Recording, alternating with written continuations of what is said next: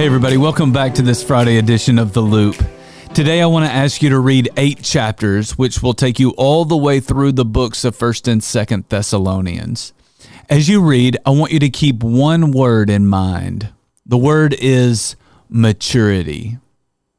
People who mature, they think, they speak, and they act in a way that helps rather than in a way that hurts. They have responses to difficult situations and real temptations that most people don't have.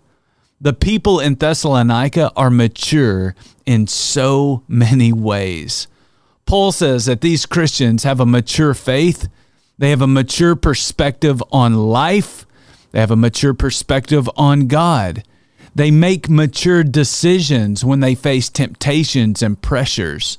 All in all, they are mature because according to 1 Thessalonians chapter 5 verse 23, God has been sanctifying them through and through. So much so that Paul can say that their spirit, soul, and body are almost blameless. As you read, don't just read about their life. I want you to think about your own life. Where do I need to grow up? Am I mature in the way that I think, in the way that I speak, or in the way that I act? When God shows you where you need to grow up, ask Him to sanctify you through and through.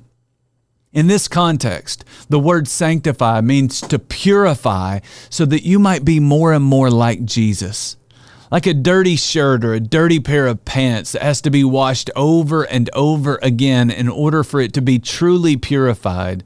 God has to work on us, all of us, and He has to do it over and over so that through and through we might all be more mature like Jesus.